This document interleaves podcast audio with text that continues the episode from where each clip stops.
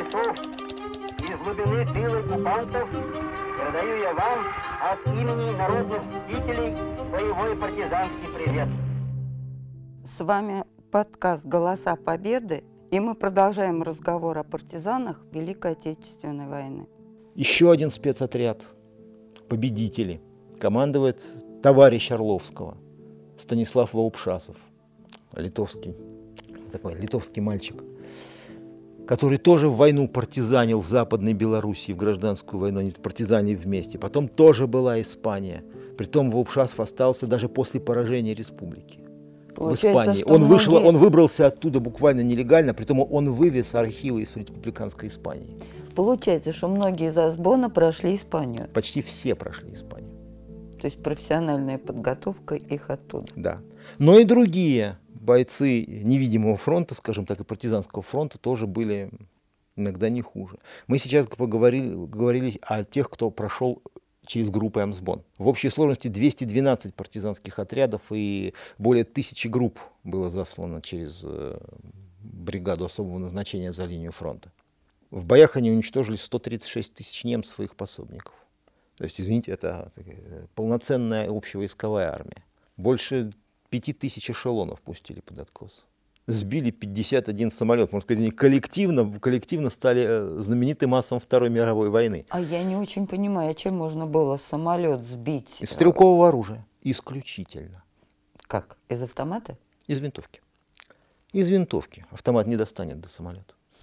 Ну, а дальность винтовка достанет? Ну, все по Теркину. Трехлинейная винтовка на брезентовом ремне, да патроны с той головкой, что ст- страшна стальной броне. И вот такие вот э, тоже из 51 винтовки самолет. 51 самолет. Ну, я уже не говорю о 240 километрах кабеля между Берлином и ставкой групп армий. Центр там, и юг, которые, можно сказать, выгрызли наши доблестные а амсбоновцы. кабель что, разрезали, взрывали? Взрывали, разрезали, утаскивали и топили в болотах целые куски, чтобы немцы не могли его быстро восстановить. Это же специальный кабель, бронированный, такой не вот найдешь, это не обычный телефонный кабель. Это только то, что делал Амсбон.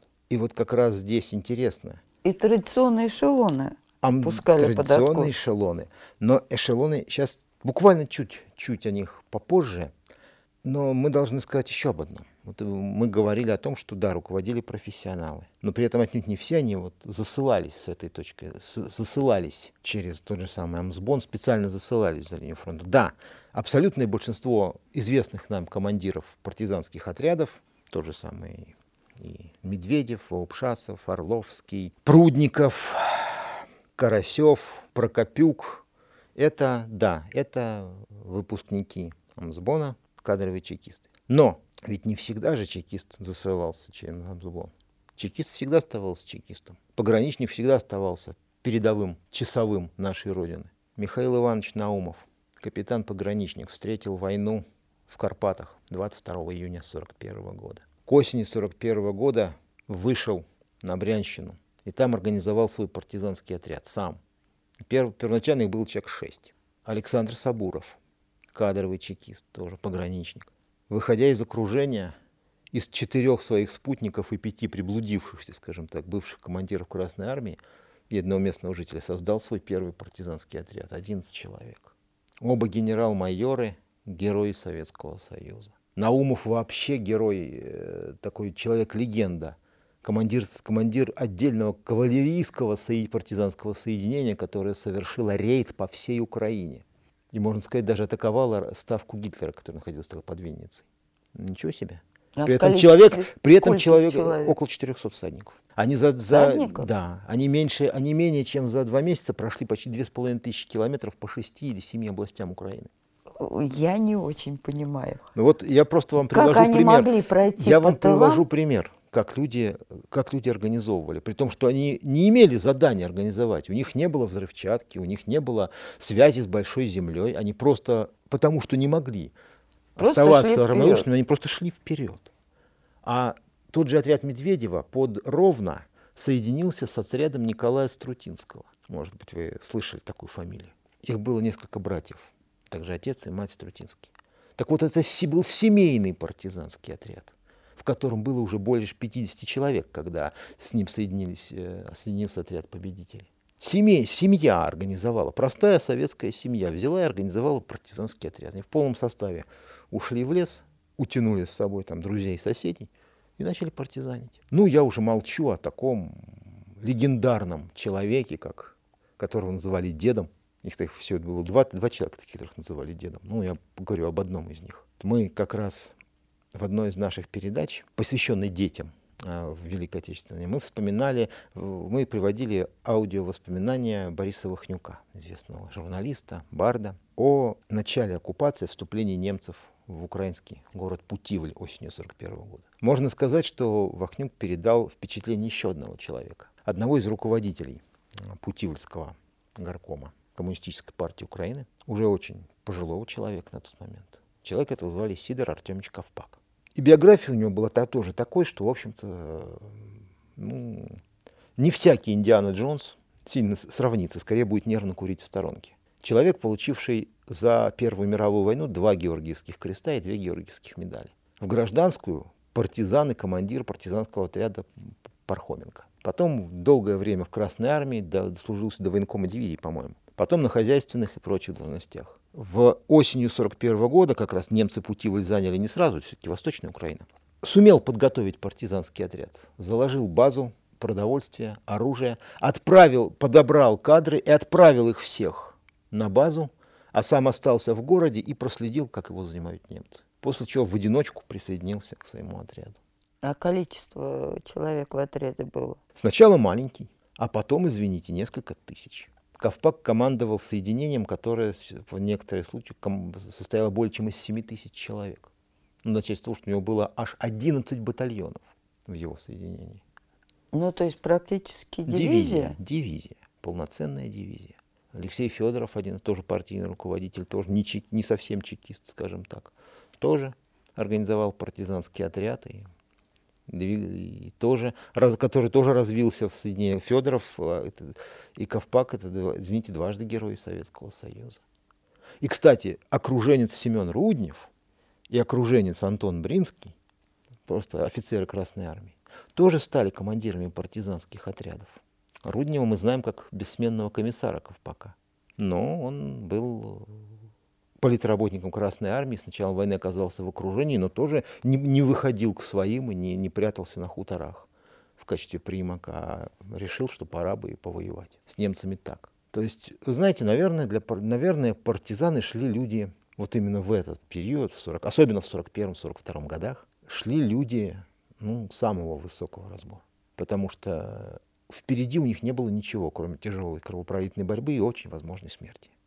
Ведь, Ушли воевать за себя, за свою семью, за родину. Да, но мы давайте вспомним, что из двух тысяч партизанских отрядов, которые действовали в 1941 году, уцелела, дай Боже, пятая часть. Из всех, из почти тысячи партизанских отрядов, составленных в 1941 году на Украине, к апрелю 1942 года уцелело 100 всего лишь. В этом плане как раз создание 30 мая 1942 года Центрального штаба партизанского движения – который возглавил Пантелеймон Кондратьевич Пономаренко, первый секретарь Коммунистической партии Беларуси, стало, конечно, огромным шагом вперед.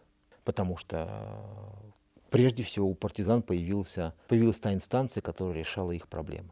Те, кто заботился их снабжением, радиофикацией и установлением связи с Большой Землей, стал включать их в общий план боевых действий. То есть партизаны поняли, что они не одни, что вся страна с ними что были решены проблемы продовольствия, вооружения. Ну, продовольствие не всегда, но вооружение, вооружение и главная связь. К маю 1942 года только треть партизанских отрядов имела связь с Большой Землей. Две трети сражались полностью в тумане войны.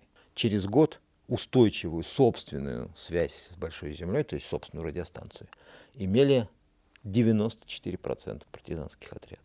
Кстати, о связи. Партизанские радисты это тоже фигура очень серьезная. Их готовили, и, кстати, Москва стала одним из мест, где готовили партизанских радистов для всей страны. Московские школы авиахима и Московский партизанский радиоцентр. Ну вот они, радистов как раз готовили. Они готовили, Это не подготовили более, жители, они которые... подготовили более полутора тысяч радистов, которые выходили на связь, можно сказать, от лесов Карелии и степей Калмыкии до Бескид, до Татар, и до, до польского поморья. Кстати, об обратной связи. А, начиная с 1942 года партизанское движение становится достаточно известным вообще в стране. Во многом именно благодаря тому, что началось, началось установление такой связи. В этой связи интересно, что у нас в главархиве есть очень небольшая запись. Она сделана в 1942 году. Это боевой привет из партизанского края. Кому привет? Привет Родине, можно сказать, из партизанского края. Автором этого обращения стал Иван Кузьмич Антошин, комиссар партизанского отряда. Его отряд действовал в Смоленской области. И как раз весной 1942 года этот отряд, один из тех, кому удалось пережить и тяжелую зиму, и весенние немецкие карательные операции, успешно действовал в немецких тылах. Настолько успешно, что он и получил, сумел установить прямую связь с Большой Землей, и даже в расположении отряда побывали корреспонденты московского радио, которые и, сделали эту запись, которую мы сейчас послушаем. Из дремучих лесов, из глубины тыла оккупантов передаю я вам от имени народных мстителей боевой партизанский привет. Наш партизанский отряд восстановил советскую власть на территории девяти сельских советов. Мы очистили от оккупантов 48 деревень. Партизаны наши полны священного гнева. У каждого из них есть свои личные счеты с немецкими оккупантами. Немцы, имея в своем распоряжении мощную артиллерию, танки, авиацию, не решаются подходить к границам нашего партизанского края. Они боятся сделать шаг в сторону от дороги, там ждет их партизанская пуля, граната, нож. Здесь как раз очень ярко и образно показана боевая работа партизанского отряда. Будни партизанского отряда. Ну и, да, и будни, и праздники, поскольку это как раз успешные действия партизанского отряда, поскольку он стал основателем своего собственного партизанского края. В годы э, войны партизаны иногда достигали довольно больших успехов и могли создать два вида, скажем так, освобожденной или квазиосвобожденной территории. Первое — это партизанская зона — это, это место, местность, где немецкие войска или формирование коллаборационистов занимали административные центры и крупные населенные пункты, но за пределами этих населенных пунктов власть оккупантов фактически кончалась. Они могли, особенно в дневное время, совершать туда блицрейды, ну, надо что-то там конфисковать, кого-то расстрелять по-быстрому, но с наступлением вечернего времени они очень быстро, еще быстрее убирались под защиту гарнизонов населенные пункты. И ночью на всей территории властвовали партизаны. Это, так скажем, так партизанская зона. А партизанский край — это территория полностью освобожденная э, от оккупантов партизанскими отрядами. Это территория в тылу противника, но на этой территории полностью восстановлена советская власть. То есть немецких войск и войск и формирования коллаборационистов на ней нет. На ней действуют обычные органы советской власти, идет обычная жизнь, которую охраняют базирующиеся в этой местности партизанские отряды. Таких, в общем-то, в ходе войны было создано около сотни на разли в различных районах оккупированной территории. Притом вот некоторые из партизанских зон, и парти особенно партизанских краев, возникнув единожды, было несколько таких, особенно на территории оккупированной части, э, территории РСФСР и в Восточной Белоруссии, которые немцам так и не удалось уничтожить. То есть, например, один из райцентров Белоруссии, Восточной Белоруссии, был освобожден в марте 1942 года окончательно. То есть в этом районе Белоруссии советская власть просуществовала до освобождения республики от немцев, до 1944 года фактически. Немцы туда так и не смогли сунуться. За, за другие партизанские края и зоны шли ожесточенные столкновения, немцы участвовали, устраивали карательные операции, но тем не менее. А какое отношение к партизанам было у местного населения? Ведь наверняка все было неоднозначно. Немцы же очень жестко отвечали на вылазки, диверсии партизан. Они уничтожали целые села, расстреливали, вешали десятки людей, даже детей. Да, это было. Мы на, во время нашей прошлой встречи упоминали некоторые нормативы, скажем так, германской армии в этом отношении. Тот же самый приказ о военной подсудности в районе проведения операции «Барбаросса», принят еще до начала этой операции. Он четко, он четко указывал на, и на коллективную ответственность населения, и на подавление силы оружия любого сопротивления, даже косых взглядов, как говорится. Но все дело в том, что время шло. Да, до 1942 года о массовости партизанского движения говорить не приходилось. Население выжидало. Ну, просто хотя бы по той простой причине, что жить-то ему хотелось. Но в, в декабре 1941 года докатились сначала смутные слухи, а в январе, феврале, марте 1942 года, благодаря эшелонам с немецкими ранеными, некоторым успе- особо усердно драпавшим немецким тыловым учреждениям, до значительной части оккупированной территории докатилось свесть о победе советских войск под Москвой. Это всколыхнуло оккупированную территорию, и особенно в восточных районах, особенно в, на оккупированной территории РСФСР, значительная часть тех, кто раньше колебался, колебаться перестали, пошли в партизанские отряды. На Украине, в Белоруссии, в других районах ситуация была сложнее. Но там лучшими пропагандистами партизанского движения были Альфред Розенберг, Эрих Кох, Вильгельм Кубе и их э, присны. И когда уже в конце 1942 года и в начале 43-го по всей Германии, в том числе по оккупированной территории, объявили траур 30 января 43 года по 6-й армии Паулюса в Сталинграде, можно сказать, была брошена последняя спичка в пороховой погреб. Стало ясно, немцев бьют. Значит, те немногочисленные еще партизаны, которые упорно в течение 42 года пытались достучаться до населения, переломить его настроение в свою пользу, оказались правы. И Поэтому 43 год стал именно годом, когда были развернуты, когда началось развертывание массового партизанского движения. Но и одновременно партизаны тоже активизировали свою работу.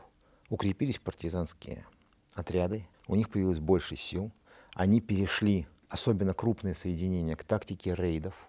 Более 110 отрядов и соединений советских партизан принимали участие в рейдах на по, типа оккупированной территории. Кстати, в конце 1942 года, например, те же самые ковпаковцы, сабуровцы и федоровцы фактически огромной такой лавиной прошлись по немецким тылам, от 400 до 700 километров по немецким тылам начали выход на правобережную Украину. А партизаны помогали регулярным частям армии? Они прежде всего, вот, в, вот эти рейды прежде всего носили пропагандистский характер, потому что они показывали местным местному населению, что советская власть здесь, что, что оккупанты не навсегда. Заодно сорвать оккупационную экономическую политику, прервать коммуникации и помочь местному населению. В связи с этим, кстати, уместно было бы привести еще один маленький аудиофрагмент воспоминаний того же Бориса Вахнюка. Как раз в ходе этих рейдов партизанам зачастую при разгроме гарнизонов и гибитско-комиссариатов, то бишь тех э, немецких учреждений, которые занималось сбором продовольствия для вывоза в рейх, очень часто доставалось достаточно много продуктов и имущества. С собой рейдирующее партизанское соединение взять их не могло. Поэтому очень часто продукты и имущество раздавались населению окрестных населенных пунктов для того, чтобы люди могли хоть немного улучшить свое состояние.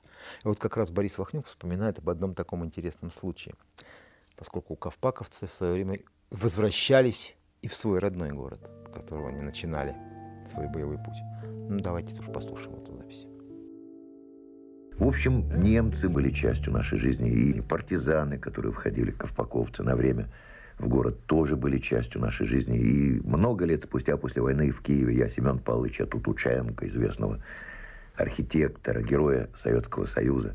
Я разговорил, и оказалось, что, наверное, он-то и был тем самым партизаном, который с телеги из мешка с солью отсыпал мне целый кашкет, фуражку целую соли, которая была в войну на вес золота. Пути Господня неисповедимы, и наши дороги рано или поздно пересекаются, это точно. Это не кровавое пересечение, а святое, счастливое, радостное. Помимо этого, конечно же, партизанам приходилось решать еще одну специфическую задачу. Это помощь населению в избежании нацистских репрессий. И не только. Во-первых, партизаны спасали тех, кто, кого нацисты планировали угонять в Германию. По самым разным подсчетам, примерно почти четверть миллиона таких обреченных на каторжный труд. Почти при каждом значительном партизанском отряде существовала группа членов семей партизан, родственников, просто бедолаг, прибившихся к партизанам, которым некуда было идти, которые обычно базировались где-то неподалеку от основного партизанского лагеря и образовывали так называемый гражданский лагерь.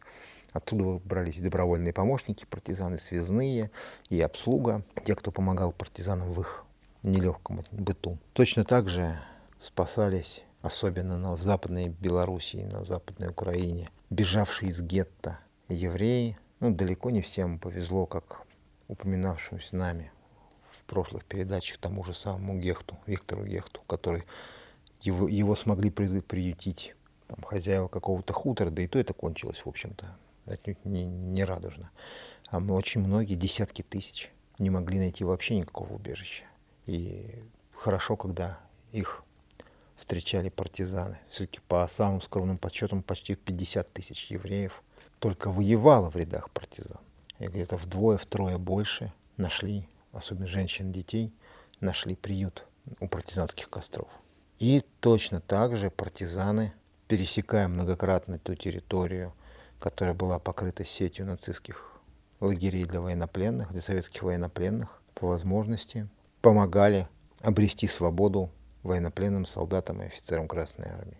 Об этом сохранилось в записях, имеющихся в фондах главархива, интересное свидетельство военфельдшера Варвары Максимович, бывшей в годы войны узницей одного из немецких лагерей для военнопленных и членом подпольной группы лагеря. Можем послушать эту запись.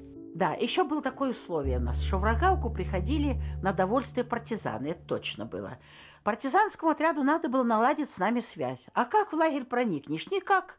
Пленных гоняли на торф, а мирное население было объявлено, что кто будет работать, то есть ремонтировать дороги, тот будет иметь право получать горячий суп в лагере. Горячий суп для семьи, для себя и для семьи. Ну, конечно, тут же партизанский отряд тут же направил своих людей. Да, мы согласны работать, будем э, ремонтировать дорогу. И это была наша связь. А за супом по специальному пропуску ты заходишь в лагерь к самой кухне, тебе наливают суп, и ты супом идешь домой. Он подходит, получает суп, и ему одно только слово говорит мимоходом полицейский или врач, или кто там слушай, кому дядя Вася поручал это – он говорит только одно слово «сегодня».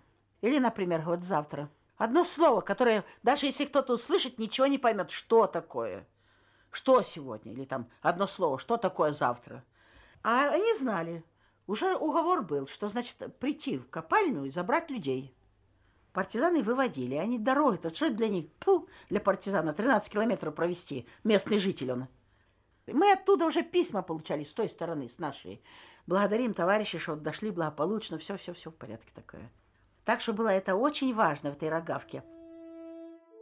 Здесь интересно как раз э, да, такое организованное взаимодействие партизан и военнопленных и подпольщиков в лагере, да.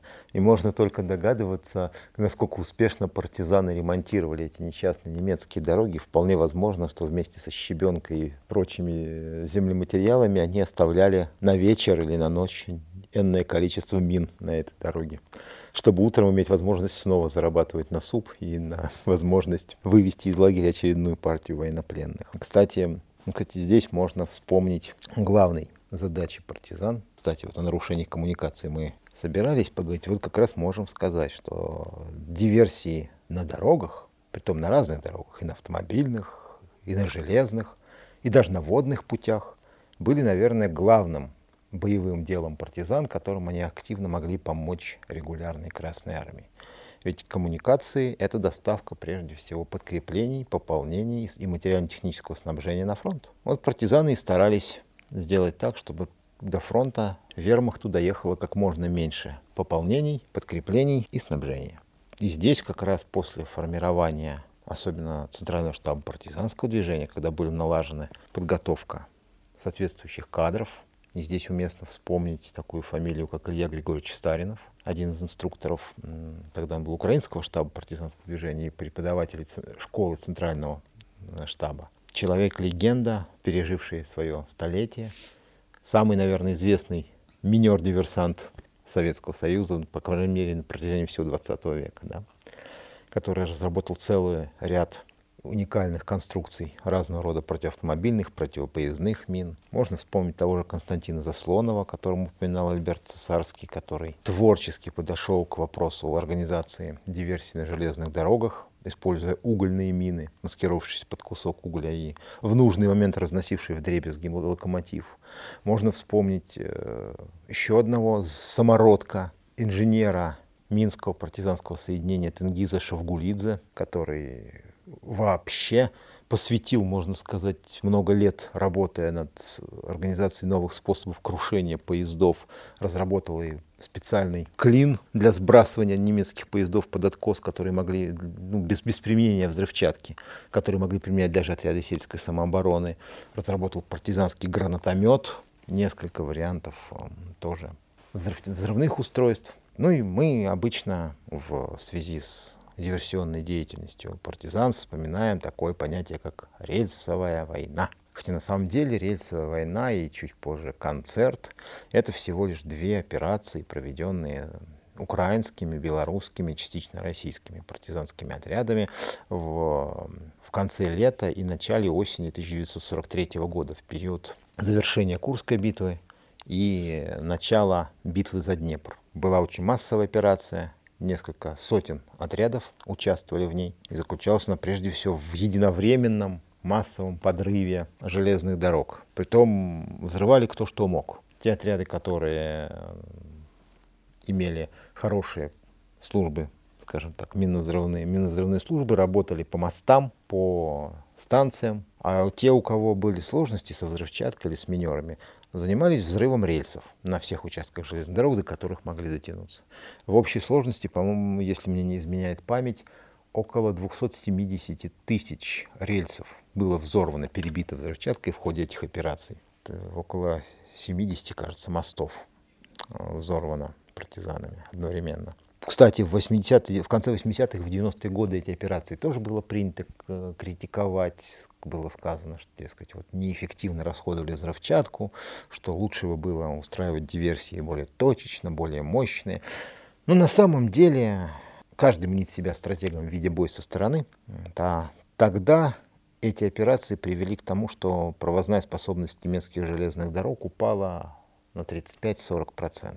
Ну и было уничтожено 1415 эшелонов живой да. силы и техники. Да. Все-таки цифра впечатляющая. И каждый такой процент снижения – это десятки не дошедших до фронта эшелонов, это сотни недоставленных тонн горючего, боеприпасов, десятки танков и артиллерийских орудий. То есть это то, что не убило еще сотни и тысячи советских солдат. То, что осталось недоставленным. Поэтому партизанские отряды продолжали эту работу и позже, особенно активно в период белорусской наступательной операции Багратион и позже.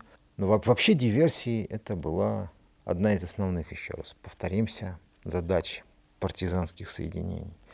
И выполняли они ее в самых разных условиях, сам, самыми разными силами и средствами.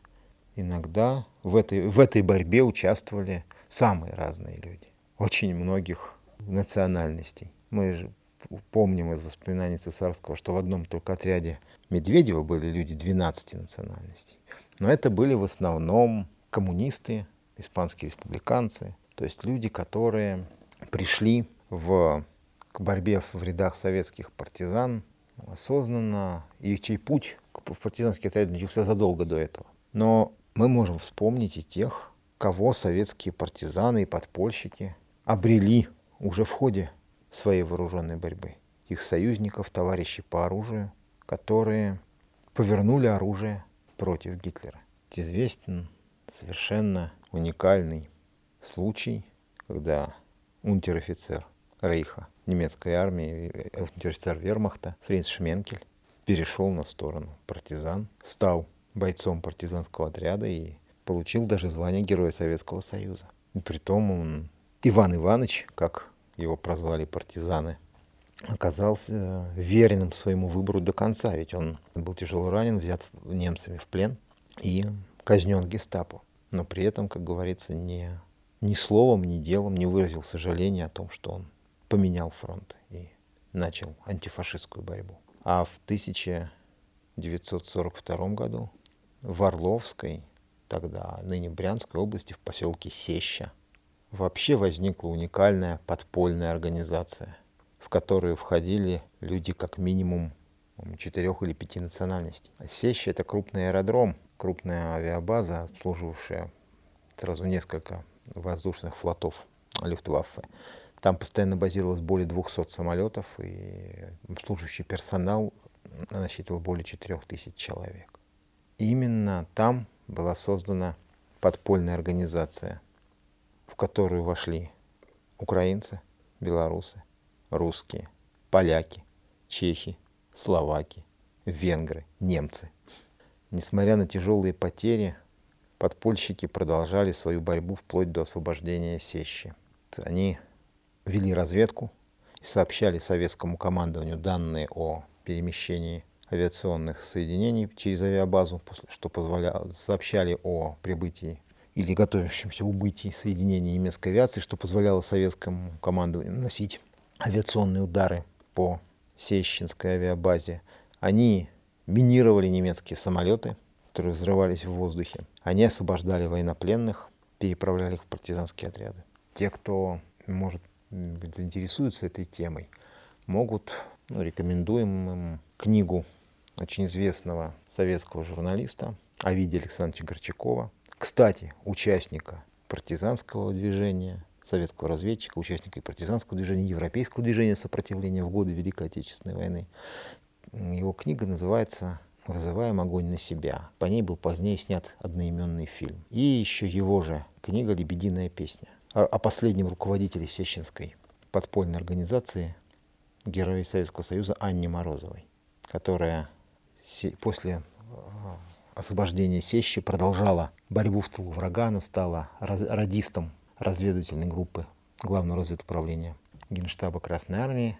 Была заброшена с группой в, сначала в Восточную Пруссию в 1944 году, потом с тяжелыми боями, пройдя практически всю Пруссию насквозь, группа, сменившая к тому времени трех командиров, вышла в Мазовию, в Северную Польшу.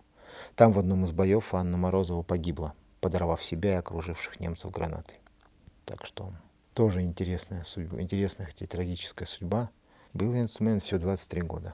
23 года руководитель подпольной организации и разведчик, шагнувший в бессмертие. Вот. Ну, мы еще можем вспомнить и подвиг словацких интернационалистов во главе с Яном Налепкой, которые перешли в на сторону советских партизан, и целый словацкий батальон, можно сказать, участвовал в боях на стороне советских партизан против гитлеровцев и их коллаборационистских пособников.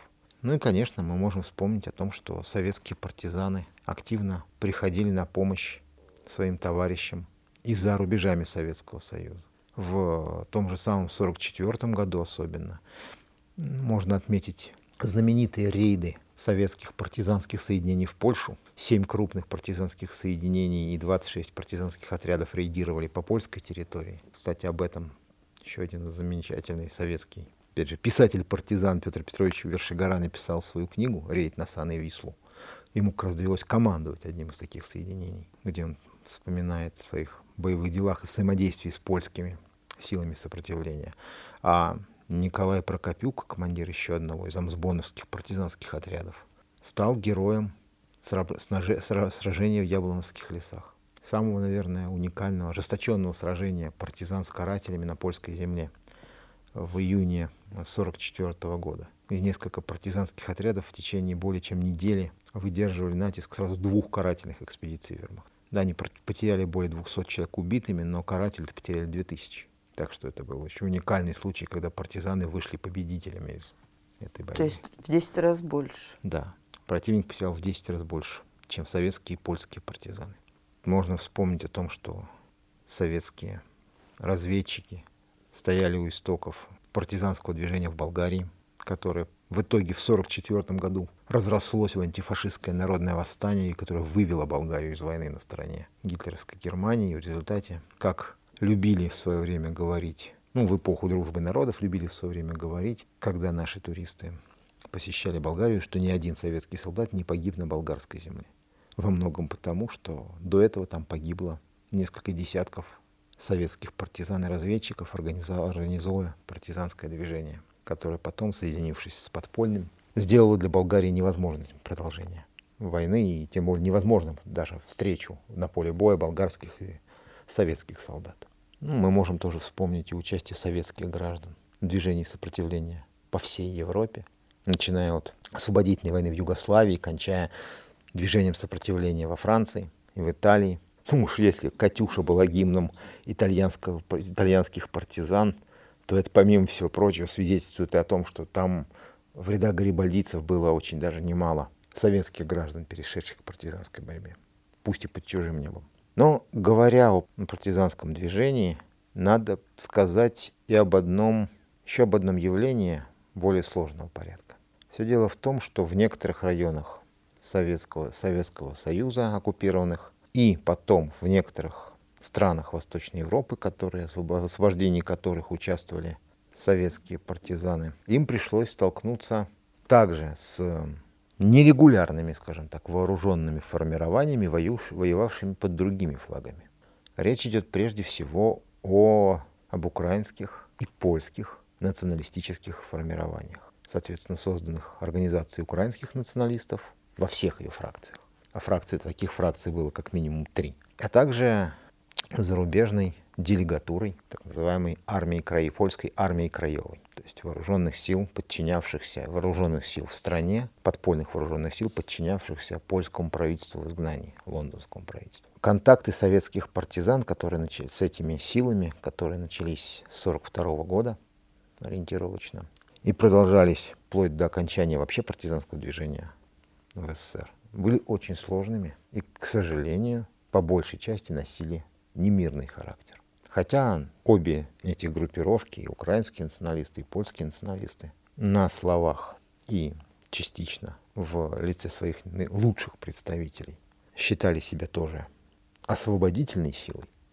По факту они очень часто выступали в роли коллаборационистов на стороне немецких оккупантов и вели боевые действия против советских партизан. На руках э, и украинских националистов, и польских аковцев кровь очень многих тысяч советских народных мстителей. В частности, например, от рук украинских националистов погиб легендарный партизанский разведчик Николай Иванович Кузнецов из отряда Медведев.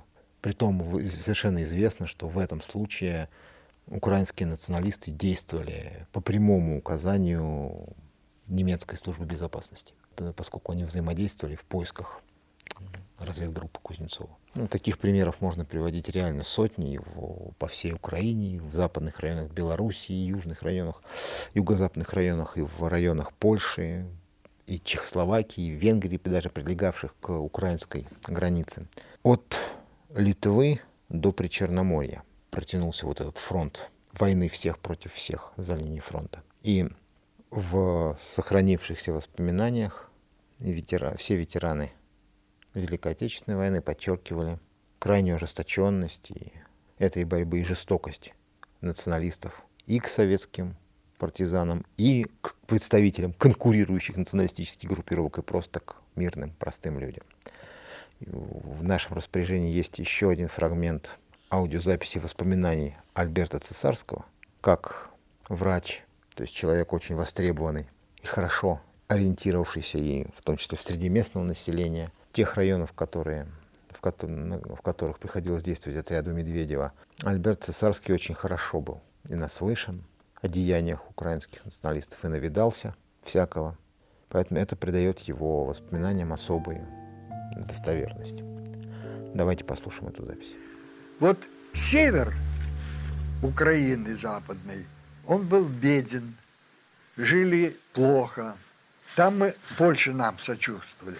А вот юг Западной Украины, где жили такие состоятельные мужики с крепким хозяйством, они делали все, чтобы помешать нам воевать с немцами.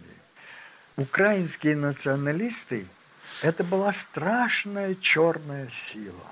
Они базировались на темной, неграмотной, не понимающей, что происходит, массе, крестьянской массе.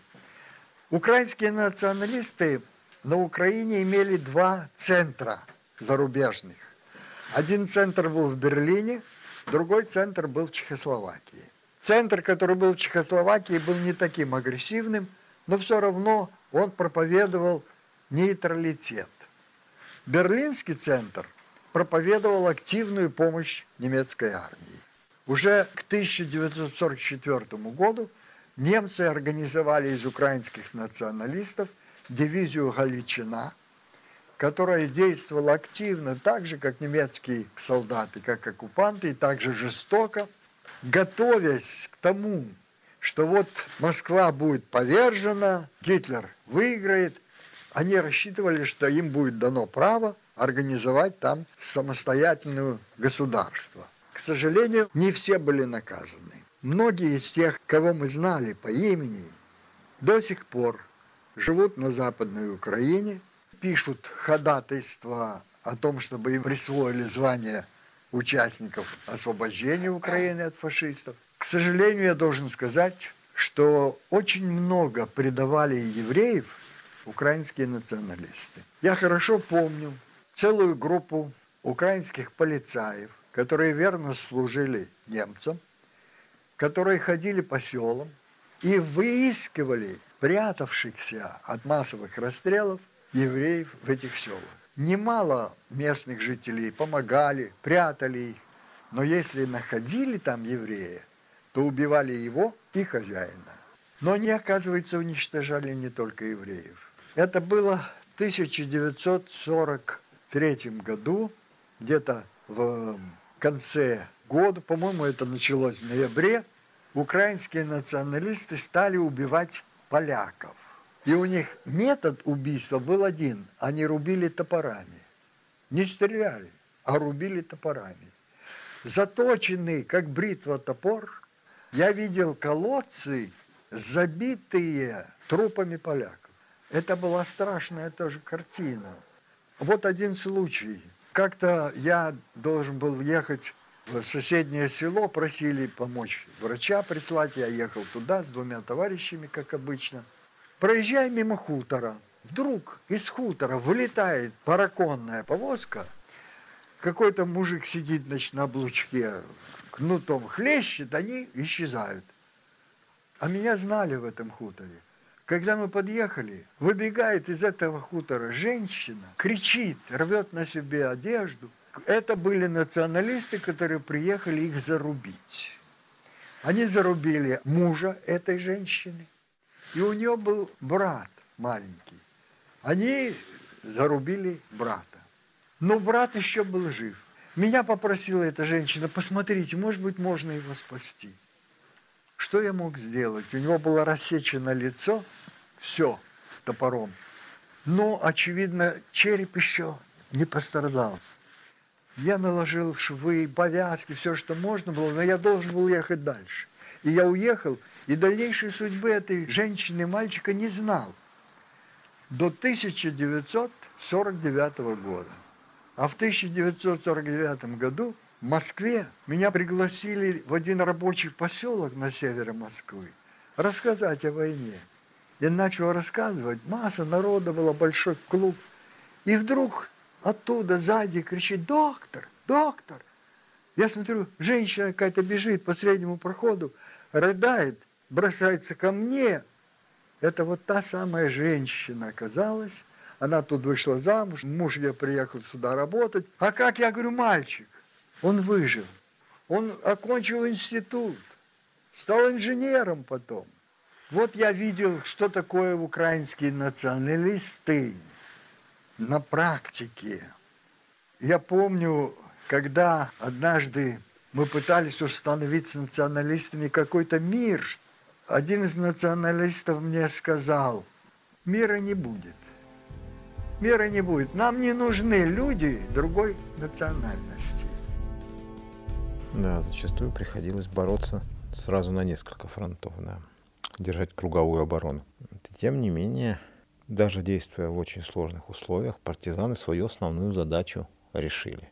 Вот когда регулярные войска освобождали оккупированные территории, дальнейшая судьба партизан, они вливались в ряды армии, они начинали заниматься мирной жизнью, Какая дальнейшая судьба партизан? И то, и другое, и даже третье. Часть партизан вливалась в ряды Красной армии, часть, особенно люди старших возрастов, раненые, больные, те, кто подорвал здоровье в партизанских условиях, те после излечения там, или после какой-то реабилитации иной переходили к мирной жизни, потому что надо было восстанавливать эти, те районы, в которых они партизанили. Кстати, иногда партизанам приходилось э, даже разминировать собственные мины на железных дорогах там, и в других местах, потому что надо было уже строить, надо было уже налаживать мирную жизнь. А часть партизан, прежде всего самые те, которые связаны были как раз с Самсбон, с органами государственной безопасности, уходили дальше на Запад. Они продолжали свою войну. Они уходили в Польшу, в Чехословакию. Партизаны активно помогали польским подпольщикам и партизанам, особенно армии Людовой. Партизаны сыграли большую роль в поддержке словацкого национального восстания в 1944 году. Кстати, известен факт, что именно партизаны захватили в Карпатах русский перевал и удержали его до подхода Красной Армии, что позволило Красной Армии перевалить Карпаты в 1944 году. То есть для многих из них война продолжалась, продолжалась и война за линией фронта. Но это и понятно, ведь партизаны реально стали вторым, первым вторым фронтом Великой Отечественной войны. По опыту известно, что для того, чтобы наблюдать более-менее так прилично линию железной дороги, на каждые 100 километров ее протяжения нужен один батальон, то есть 500 солдат. Это достаточно, чтобы выставить часовых, которые при случае закричат «Алярм! Партизаны!» но больше ничего сделать не смогут. Для того, чтобы худо-бедно уберечь какой-нибудь самый важный эшелон от улета под откос, нужен один полк на 100 километров пути. То есть 3-4 батальона. А в периодически немцам приходилось в период массовых партизанских операций, немцам приходилось выделять по два полка на каждые 100 километров фронта. В общем и целом в 1943, например, году немцам пришлось выделить для охраны своих коммуникаций и карательных операций против партизан 24 дивизии вермахта. Это больше, чем было окружено под Сталинградом. Всего считается, что около 30 дивизий советские партизаны отвлекли, собственно говоря, непосредственно с фронта. Это огромная цифра. И невзирая на такую охрану, сотни уничтоженных эшелонов. Да не сотни, а десятки тысяч уничтоженных эшелонов. Железнодорожных, автомобильных мостов. Сотни, тысячи мостов, сотни разгромленных гарнизонов. Можно сказать, э, целая танковая армия сожженных танков, половина воздушного флота сбитых самолетов. Тысячи уничтоженных немецких солдат и офицеров. Считается, что миллион партизан убил примерно миллион немцев и коллаборационистов. То есть практически. Практически каждый партизан убил минимум одного немца. Ну, на самом деле, конечно, были партизаны, которым не удалось убить немца, были партизаны, которым удалось уничтожить много противников, ну, так всегда. Вот. Это была война настоящая, жестокая, как любая партизанская война, самая жестокая, гораздо жестче, потому что на, на этой войне законы войны, воинской чести, международные конвенции, как правило, не соблюдались. Немцы вообще не считали партизан за, против, за противника регулярного, скажем так, они считали их бандитами, и, соответственно, поступали по законам военного времени, то есть значительная часть попавших в их руки партизан была казнена буквально сразу же. Все-таки почти половина общего числа советских партизан погибла в ходе той войны. Ну, заслуги оставшихся были отмечены страной. Все-таки символично, что среди прочих государственных наград, учрежденных в период Великой Отечественной войны, есть и медаль партизану Великой Отечественной войны новых степеней. А сколько человек было награждено этой медалью? Если мне не изменяет память, около 200, более 200 тысяч, 227 тысяч. Еще больше, почти 300 тысяч были награждены другими орденами и медалями. Среди партизан было 250 человек, которые получили звание Героя Советского Союза, и два человека дважды. Это Сидор Ковпак и Алексей Федоров. Да, совершенно верно. Но после войны награждение продолжалось. Получили звание Героя Советского Союза некоторые деятели подполья, многие, кстати, посмертно. Вот, или награждения продолжались вплоть до недавнего времени. Некоторые из заслуженных, как раз бойцов невидимого фронта, которые начинали свою, свой боевой путь в партизанских отрядах Великой Отечественной войны, получили уже звание Героев России. некоторые из них люди очень интересной судьбы. Партизаны внесли достойный вклад в Великую Отечественную войну. Мы должны помнить о том, что сколько реально было партизан, еще раз обмолвимся, что это не знает толком, опять же, никто. В истории Великой Отечественной войны вообще изобилует такими лакунами. Но все дело в том, что реально статистику партизанских отрядов стал вести только Центральный штаб партизанского движения. До этого каждый, каждая область, каждая, в каждый фронт вел свою. И, например, народные мстители Подмосковья, а все-таки мы знаем, что в этих в народных Мстителях у нас входил, у нас все-таки действовал 41 партизанский отряд, еще 25 отрядов были сформированы на основе истребительных батальонов, там насчитывалось около 15 тысяч бойцов и командиров. Они в общий счет партизан Великой Отечественной уж точно не вошли. Точно такая же ситуация со многими партизанами вот, оккупированных, особенно оккупированных районов РСФСР, которые действовали в первый период войны.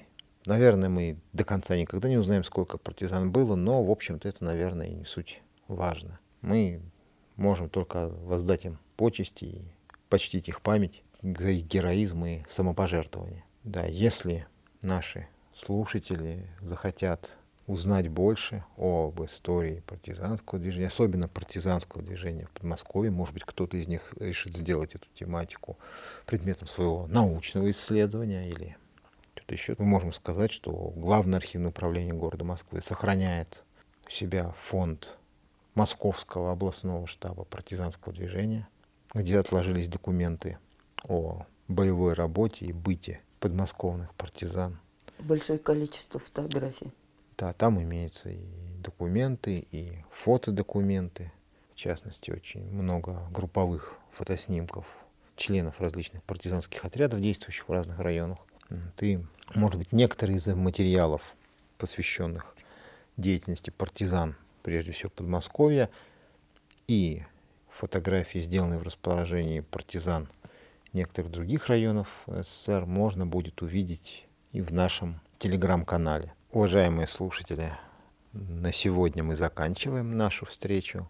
Спешу вам сообщить, что в связи с наступлением периода отпуск, летних отпусков формат наших ближайших передач будет немножко изменен. В ближайшее время, в следующую нашу встречу, вы сможете слышать интервью с известным исследователем Максимом Кустовым, который расскажет вам о военных финансах Великой Отечественной войны и подробно осветит, так сказать, вопрос цены победы. На сегодня все.